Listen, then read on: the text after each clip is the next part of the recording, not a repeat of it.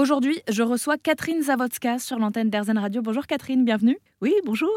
Vous faites partie de la Fondation pour la recherche sur l'endométriose et on parle avec vous justement du rôle de l'entreprise face à cette maladie dont on entend parler depuis une dizaine d'années dans les médias. Alors concrètement, euh, est-ce que les entreprises ont intérêt aujourd'hui à s'impliquer face à cette maladie? Alors euh, oui, c'est important de le dire en entreprise et de parler de tous ces symptômes pour euh, éviter à la patiente de le faire elle-même.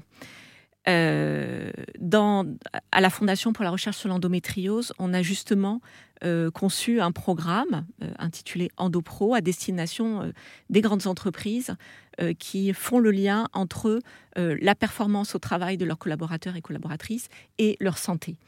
Et il y a aujourd'hui des grandes entreprises qui veulent se saisir de ce sujet de la santé de la femme, notamment l'endométriose étant le cheval de Troie hein, de mmh. la santé de la femme. Euh, et donc, évidemment, dans ce programme, euh, la première phase, le premier volet, euh, est celui de la sensibilisation. Et il est important de dire que c'est moins les patientes qui ont besoin d'avoir des informations sur l'endométriose, parce que les patientes, elles, sont très expertes de leur maladie. Mm. Mais c'est important de faire cette sensibilisation de toute la chaîne managériale, des RH et également des médecins du travail.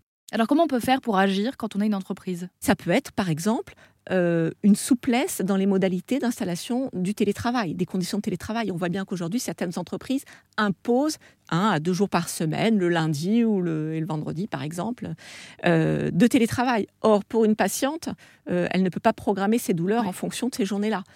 Or, si elle est en télétravail, eh ben, elle va peut-être pouvoir gérer ses crises plus facilement et la fatigue chronique, parce que l'endométriose, c'est aussi des fatigues énormes.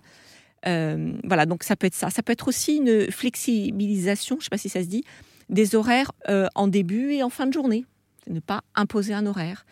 Euh, et vous savez, les, patientes atteintes d'endométriose sont vraiment dans la culpabilisation hein, quand elles sont malades, comme d'autres malades chroniques et d'autres mm. malades. Hein. Et donc, elles auront toujours à cœur de vouloir terminer leur travail euh, et donc voilà, cette flexibilisation de, leurs horaires de travail, de leur journée de travail, euh, peut, faciliter, euh, les choses. Et puis après, il y a, bien d'autres mesures qu'on imagine.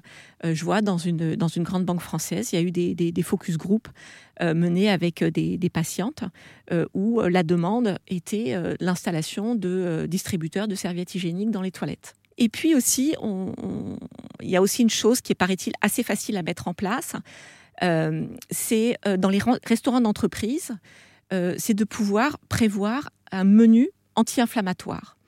Aujourd'hui, pour des femmes atteintes d'endométriose, souvent une des premières recommandations avant même le diagnostic, c'est votre alimentation.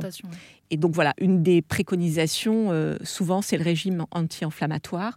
Et malheureusement, les restaurants d'entreprise euh, ne, se soucie pas du tout de ça. Et on voit bien que ce type de mesure va aider d'autres patients de maladies chroniques. Hein. Le régime anti-inflammatoire, c'est pas que l'endométriose, ça concerne aussi d'autres maladies.